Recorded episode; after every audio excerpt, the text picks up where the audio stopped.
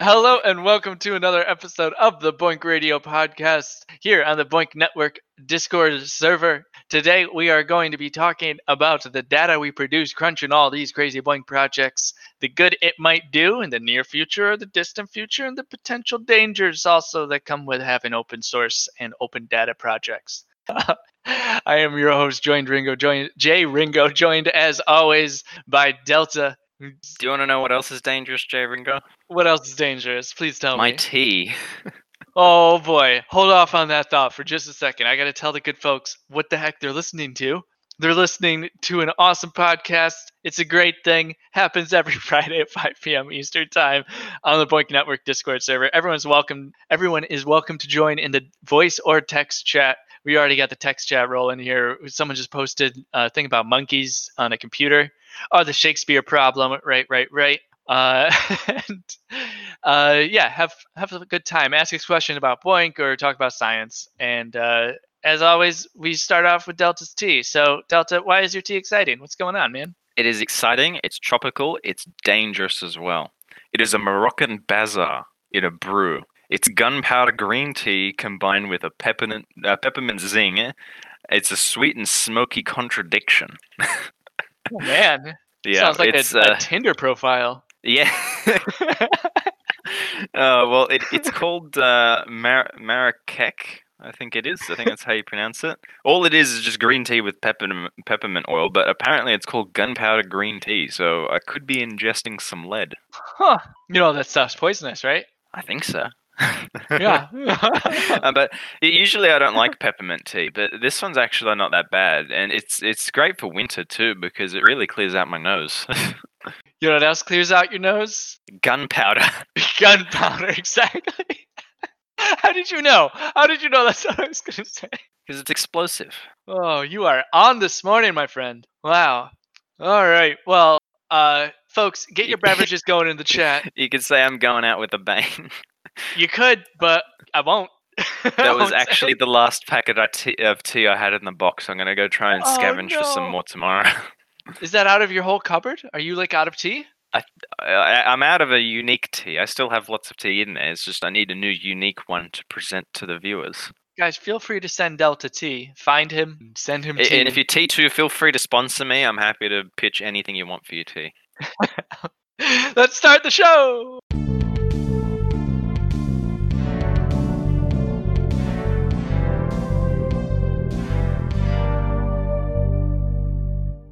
All right, so before we get into the main topic, as always, we're doing the news.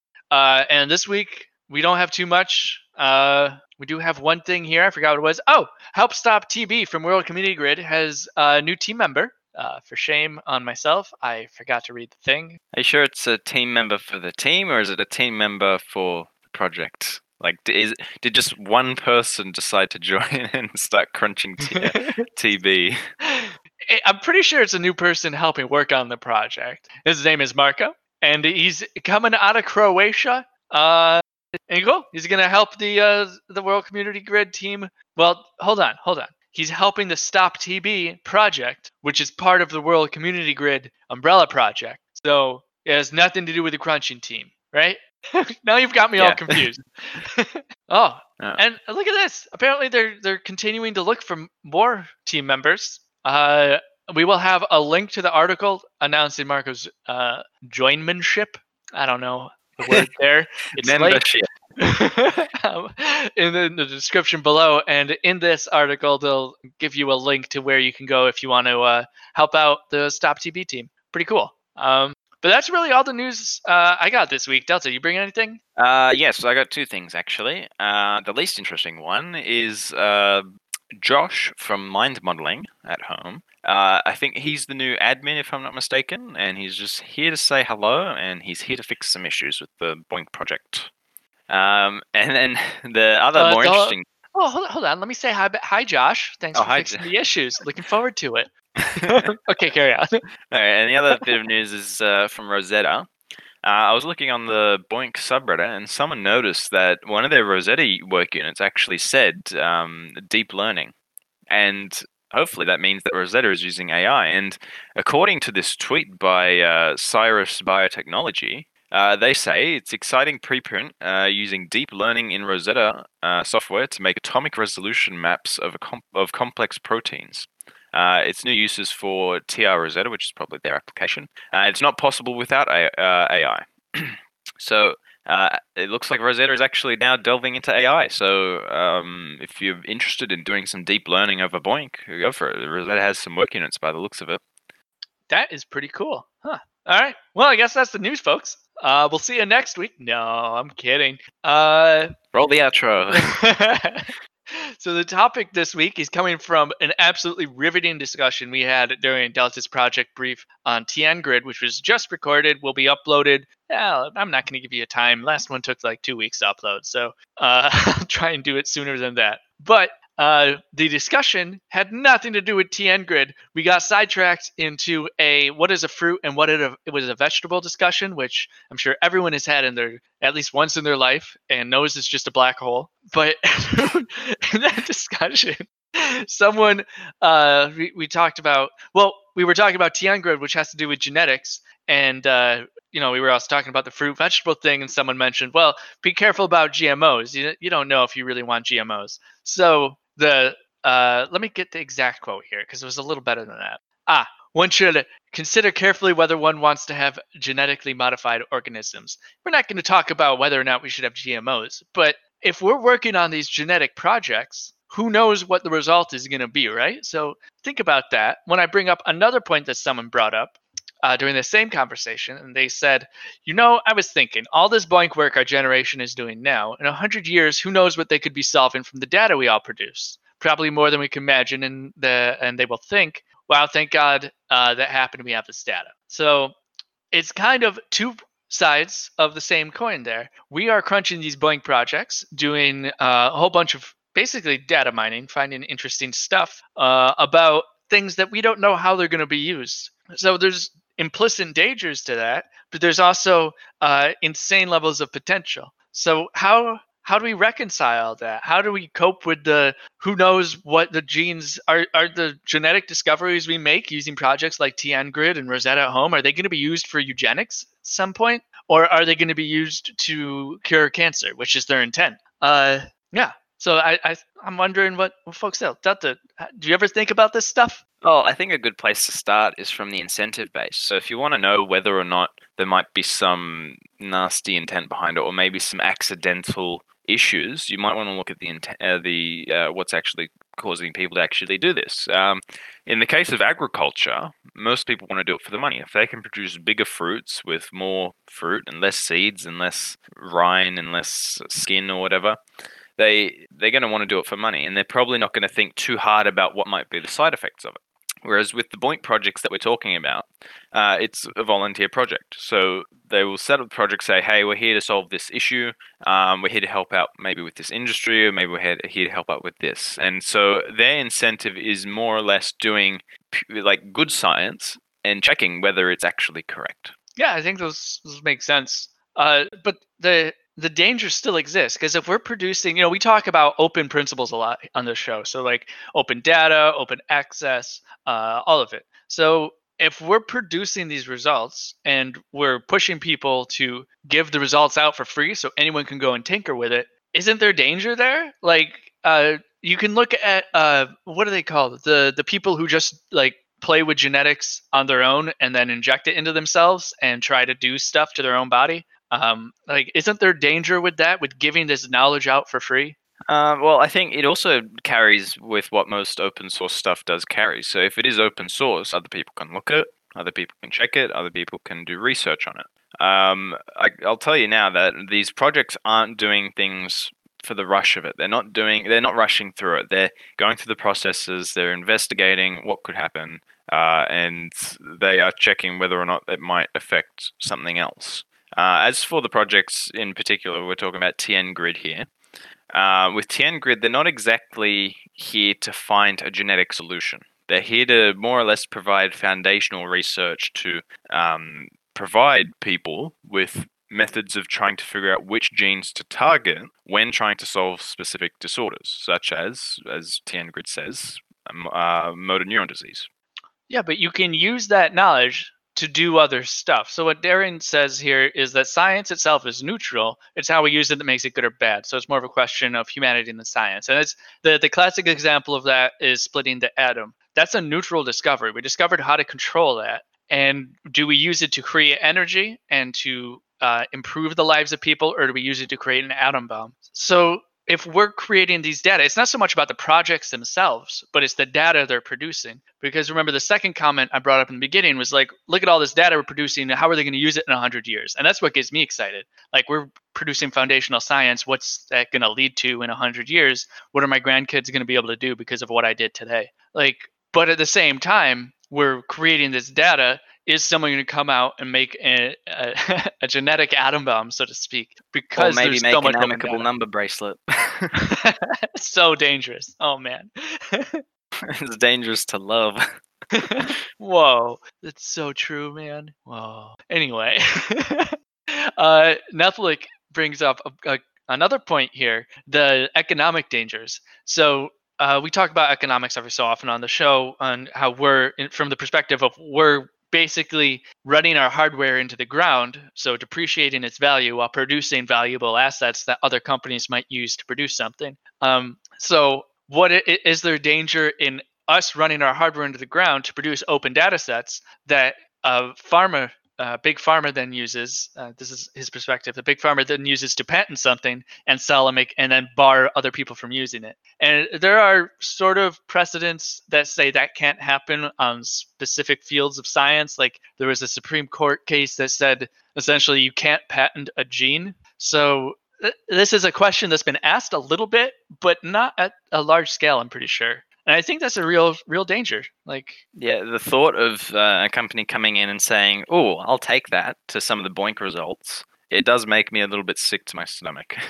yeah. So how do we reconcile that? How, like, is it just the possible, the potential good that that the perspective I highlighted about my grandkids benefiting from what I do now is that potential good so powerful that it's worth the risk of some uh, greedy a hole coming in and taking the the work of thousands and tens of thousands of uh, participants, destroying their hardware over the long run, not destroying it like running it, like which just de- uh, depreciates value. Um, does the benefit outweigh the risk? That's I think how I rationalize it.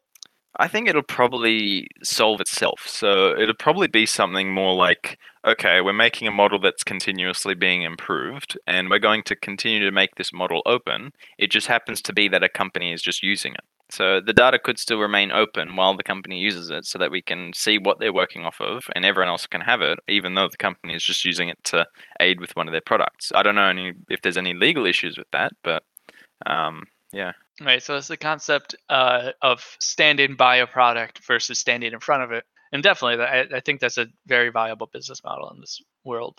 Yeah, it helps the sciences, helps the BOINC uh, network, helps pretty much everyone if it just remains open. Now, Foxy brings up the uh, point of sort of public perception or public relations PR and uh, how if a company did something so maniacal, so obviously evil, a, lack of a better phrase, that people just wouldn't like that company anymore. And you know, I could see how I could uh, refute that pretty quickly. There are some pretty disgusting companies out there that do some pretty sketchy stuff, and they still exist. But at the same time, I can also see a lot of companies becoming more activists and sort of um, PRs becoming a playing a larger role in their actions. They're not their bottom line is no longer just profit. I was going to say probably not just PR for the company, but also for the BOINC project too. If everyone's crunching a BOINC project and they see, and I think we actually discussed this in our uh, BOINC for Business episode, uh, where if crunchers see that the the project that they're crunching is just being used to make profit and they're not getting a cut of it, they're going to say, "Hold on, why am I crunching this to make you money? I'm here to. I want to do. I want to do the science. I want to contribute to science. If you're making money out of it, I want to cut. So it might also affect the BOINC project too. Yeah, yeah, and that like brings up a point that you can't boycott a company if you need their medicine to survive. So if someone comes along, patents, yeah, that's kind of messed up. Uh, Sackpop asks a question: Is there a way that BOINC can safeguard against unethical uses of data produced beyond the partner institutions? I'm not sure how the legal ownership of the data is split between the BOINC network and universities running the projects. I am so foggy on how the ownership of data works in BOINC, to be completely honest. It's very foggy. Yeah. It's actually very foggy here in Australia too. like, yeah, I'm- not kidding. It's actually foggy outside. Oh, I believe you. I believe you. Yeah. Uh, just my thinking is that like you can't own data. That's my thinking, and that is I come from a a, a space where that is a, uh root principle. So I'm sure that's bias, but the data is just data. How you use it is the uh, part where you should be able to profit from. Just knowledge is only knowledge insofar as it can be shared or made public. So on a legal scale, I think the legalese has a lot to uh, work to do to catch up to uh, a data-driven future and a concept called data dignity. Um, Yeah, I I was going to say um, it's sort of hard to safeguard against the unethical use because, in order for them to create a law, they have to know what the unethical use is, and for the unethical use to be apparent to them, it has to exist in the first place. So it, it's going to be the issue of we're going to build it first before they legislate it, sort of thing. yeah. What Well, do we build? We might make bigger grapes, which are fruit and Not not, vegetables. Sackpop follows up. He says it could be part of the partnership agreement uh, if they, I assume you mean a company, wants to use BOINC. Uh, if the company wants full ownership, they could pay for servers. But then you have, uh, once you have that that sort of partnership, you can uh, manipulate people because there's so much money involved. But at the same time, is there any other way to do it? Like, and and then his, he also follows up. This brings up a wider question of IP. If distributed computing is going to be a, sit- uh significant com- uh, contributor to science projects going forward, absolutely. This all boils down to intellectual property laws, which are insanely outdated. So, and that's what I mean by uh, by saying the legalese has a lot to uh, work to do to catch up to a digital future. Um, there, are, distributed computing is growing at a fairly uh, rapid rate, and it's uh, very likely going to be an aspect of the future. And when you get out of the science world for a second and jump into like the Internet of Things, and the amount of data that's going to be produced by fleets of cars in terms of just traffic or where people go, it's going to be extreme. And what happens to that data is very important. Who owns that data? Uh, there are projects working on open dataing that data, you know, anonymize it, open data. But what what's going to happen when people have that data? And I think, you know, what I'm I'm convincing myself of right here is that that's just fear. There's always the risk that it will be used to hurt people and it'll be used unethically. But that's just fear. The potential for good severely outweighs the fear. Like the yeah, there's yeah, more let's be a bit more positive now. yeah, there's more people that do good with stuff that's put in front of them than do bad. If you put a hammer in front of someone, more people are going to use it to build a house than hit someone else in the head. Like, if you put a hammer in front of me, I don't know how to build a bloody house. I That's mean, you could be like in the video You games where you just get though. like, yeah, you get the planks and then like you just hit the air in front of the planks, then magically it turns into something. But yeah, eh, uh, talking about the uh, starting off with the genetic modifications, um, we did see that uh, TN Grid, one of their projects is to help grapevines uh, become better and more sustainable. Um, we do know that now with climate change, that uh, plants around the world have been producing more fruit. They're producing bigger fruit and they're producing bigger plants, more vegetation, simply because there's more carbon dioxide in the air. Uh, but uh, we want to go the extra step and make it more sustainable into the future. And so, why can't we do that with genes? And if we can make that science open, and that science is open and free to the agricultural sector of any nation, it helps the agricultural sector of that nation. The agricultural sector of that nation helps the people find work, find employment. It feeds the people of that nation. It becomes the food bowl of both that nation and other parts of the world. And that food bowl then essentially distributes itself to, to the rest of the supply chain because you need food to make things go. yeah, and So and I guess what I was possibilities. what I was what I was getting at before with the uh, biohackers, I think that's what they're called, is that if you make the science open, so like you brought up the danger with uh, who knows what the effects are going to be of genetic mo- genetically modifying food because people do it generally for profit and they don't really think that far ahead. So when you open science all of it, there's no oversight there's no there's no oversight of it so anyone can go and genetically modify a tomato and what happens if they genetically modify a tomato in a way that kills all grapes and then Oh that, no! that tomato gets in the wild My wine. all of a sudden there's wild tomatoes growing that kill all grapes Uh, just like AI will kill all humans, tomatoes will kill all grapes. So like that's the that's the danger part of it. Like without well, Yeah. well, if we make a genetically modified monster tomato, we can make a genetically modified monster grape to battle the genetically modified monster toma- tomato. I Okay, like where this yeah, picture my, my point is that if we do find a bad genetic modification, there's a good chance that we'll be able to find a, a genetic modification to reverse that modification. we have to be so good at there we go you're gonna love this. We, we're gonna have to be so good at genetically modifying stuff in order to do that quickly so you can think about viruses. Like if we understood how viruses work when covid came around uh, then we would probably be able to fight it faster but we don't currently. And so that's why it's so scary. The novelty of this virus is very very frightening and the potential it has to do harm. Uh, so if we develop foundational knowledge on how genetics work, then I would agree with you. And the way we develop foundational knowledge is through BOINC. So the dangers of BOINC are overcome by more boinking. Huh. Yeah. the more you do, the more better it becomes. Ooh, I like I like where the chat is going. Uh, we've got a toma grape. That's a combination between a, uh tomato and a grape. Of course, tomaco, uh, tomato and Yep. tobacco. That's from The Simpsons. Uh, we have someone calling to burn all tomatoes just to make sure this doesn't happen. I do not advocate for the burning of all tomatoes. Um, Oh, but chugger tomatoes are pretty good. I swear, I'm taking You- I'm taking the American accent from you. that was not an American. That was tomato. ah tomatoes. It's like high Yes, British. tomatoes. I do agree. Uh, grill all tomatoes. So Sack Pop uh, continues.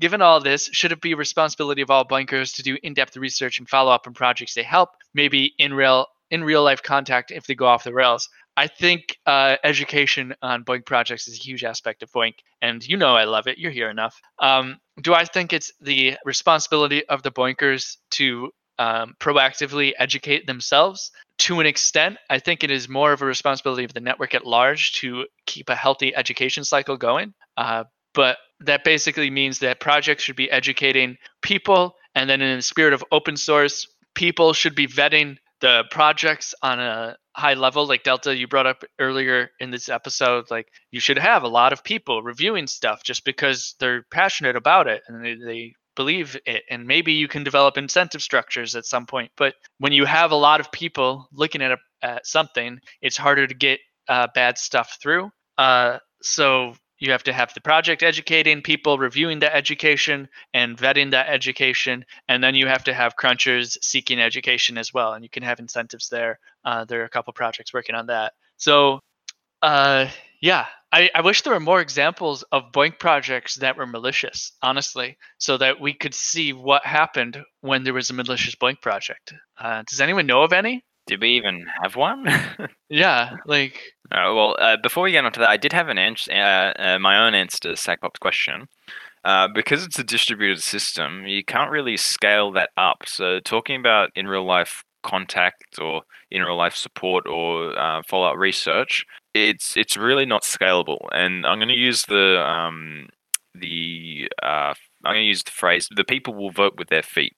So, if there is need to do follow up research, if there is need to do more in depth research, if there is more stuff to do with the project, the people that were crunching it will move to do it. Uh, and so that's why I think that with BOINC and this and its distributed system, I have a feeling that all the issues that we're going to talk about are going to essentially just solve themselves with the art of the and the nature of distributed computing. Mm, I'm not sure about that, but I see where you're coming from. Uh, yeah, I don't think problem problems solve themselves. I don't think that's. well, no, it, it, it sometimes you have a system that's just so good that it's just simple enough. Or, or if you use Occam's razor, it's simple enough. It covers all possibilities, and eventually it corrects itself, and that's essentially the nature of a distributed system. Uh, do I have a Uh, question here? Let it. Do we? Well, Darren okay. saying uh, anything in Rosetta. I'm not quite sure what you're talking about, Darren. so to tie what you were just saying about distributed systems into the Sackpops comment, maybe in real life contact if they go off the rails. So that's a, a vetting process, right? So if they go off the rails, you you have someone go out there and be like, "Hey, man, what's going on?" Right? So uh, I think that's what you mean, at least. Uh, you can build that into a distributed system where uh, we do it in real life in, in our social networks. It's just part of graphs, Delta, uh, when you were talking about graphs with TN Grid, right? So if I know SacPop and you, Delta, know me, and I say SacPop's a good guy, you're going to think SacPop's a good guy. Uh, so you just build that, you scale that up. So you can still have a uh, oversight committee, essentially, uh, but in a distributed system, you can have a gigantic and permissionless oversight committee and it makes something free flowing. Um, so, you don't have someone appointed to the oversight committee because therein lies corruption or the potential thereof. Uh, but you have a committee that anyone can join at any time and uh, a network of trust, a web of trust. You develop that. And that is a way to sort of ethically check stuff maybe and and follow up on projects and make sure they're not malicious. It's similar to how open source works but on a network level it's i, I don't know where i'm going with this but uh, again i think it, it, people will vote with their feet. So if a project is malicious if people think a project is malicious if a pro- if people suspect the project of being malicious then they will stop crunching that project. Uh, I understand where you're going with the committee saying we need to sort of figure out whether they're doing it ethically. But in the end, if they are doing something malicious, people will vote with their feet. They'll just leave. I think there are ways. If I were running a malicious project, there are ways to get people to crunch it. Like eh, there are several. I could just pay people to crunch it, and they'll they don't care.